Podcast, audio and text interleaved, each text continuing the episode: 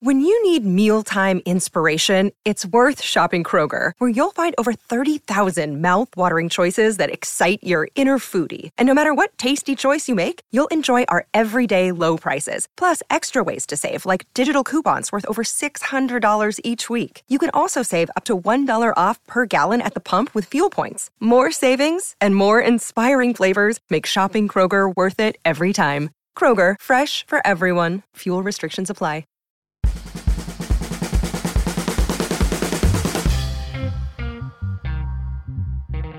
Greetings, hello, and welcome. This is Chris Guillebeau, your host of Side Hustle School, back with you once again for episode 292.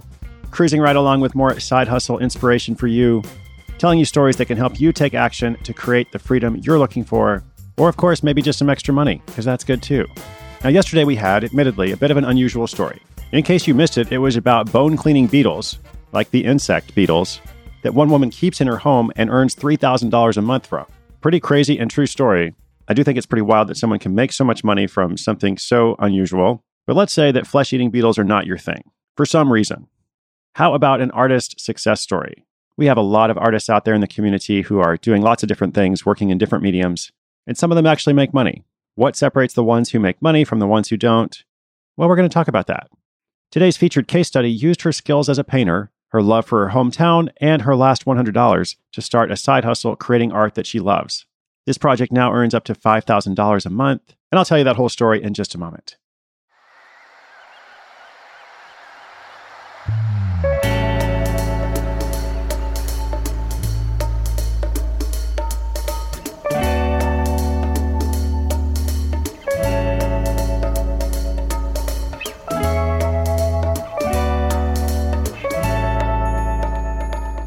Ursula Barton always knew that bartending wasn't her calling.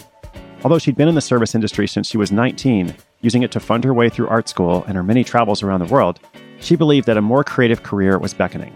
On her bicycle commutes to her job, bartending for high end catering companies that provided services in wealthy homes, she found inspiration in the cityscapes and rainy landscapes of her hometown of Portland, Oregon. Hey, that's my hometown too. The bridges, the skyline, and the not always sunny weather worked as a muse. But Ursula didn't want to just create the work that she liked, she wanted to create work that people wanted to buy, which is the principle that led to a big career transition. She would use the access her job gave her to the expensive homes of Oregon, study the artwork that was in those homes, and then use it to influence her own work. When she was on the job, she would sneak off for a glimpse of the art, take notes whenever she could, and paint a picture, at least in her mind, of what would make her work profitable. Ursula quickly realized the work she was creating and the work collectors wanted to buy were not the same thing. Instead of figures and hands, like she was doing, most of that art featured landscapes or abstracts or surreal pieces. But instead of giving up and walking away defeated, or instead of saying, I'm just going to make the kind of art I want, she drew on her experiences from art school to help her update her style and bring it more in line with what customers wanted. Now, before investing all of her time and energy into bigger pieces, she ran some tests on smaller pieces of her new work.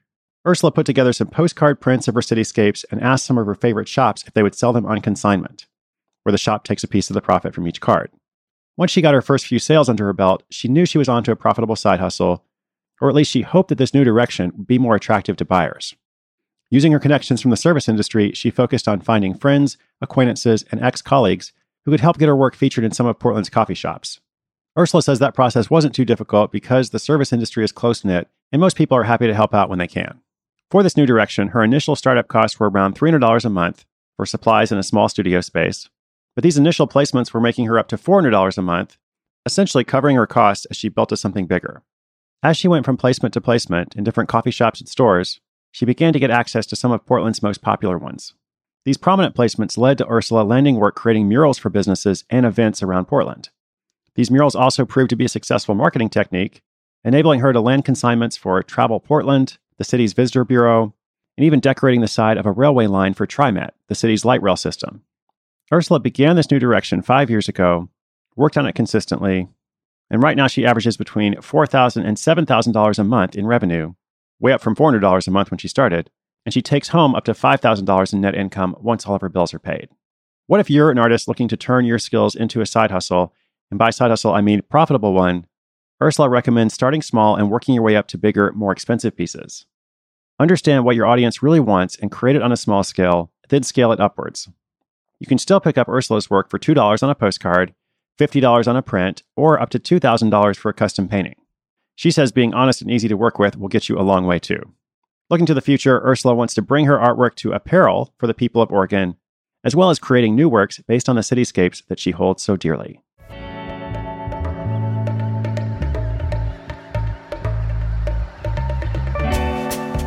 So, a couple of comments for our artists out there.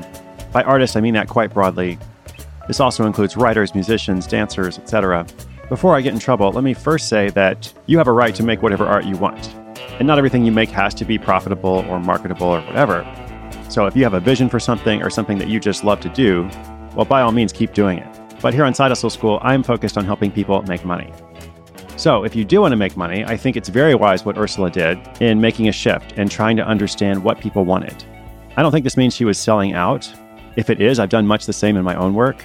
Like there are lots of topics that I like to explore or write about or share, but I try to focus on the ones that are not just interesting to me, but also have some value for other people. Personally, I think selling out is when you do something that you really don't want to do. You don't like it at all, but it just has some kind of market value. Whereas in this story, what I see, and at least in my journey too, it's just about recognizing that there are lots of different directions you could go with your art. If you do want to make art and get paid for it, then it's wise to recognize, I think, that it's not all about you.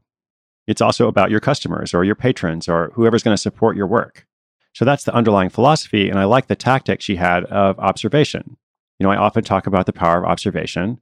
In this story, Ursula did that quite literally while she was being a bartender on a high end catering job at somebody's expensive home. She paid attention to the art that was on the wall. I don't think she was really snooping around. I mean, it's art that's on the wall, it's visible in public and it's meant to be seen. But she did think for herself, you know, here I am on this job and I'm going to do a good job. I'm going to be available. But when things aren't busy, I'm going to look around. I'm going to see what's hanging on the walls. I'm going to compare that to what I do and say, okay, what's the difference? So it's also not so much about copying, because as I said, she was already inspired by the city's landscapes and nature. So it was really just a matter of adjusting her style and adding on some marketing that she wasn't doing before.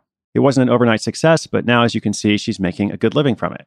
And of course, she started this project while she was still working full time in the service industry. She did eventually quit her job, but not until she felt secure enough to do so. I will leave you with that today.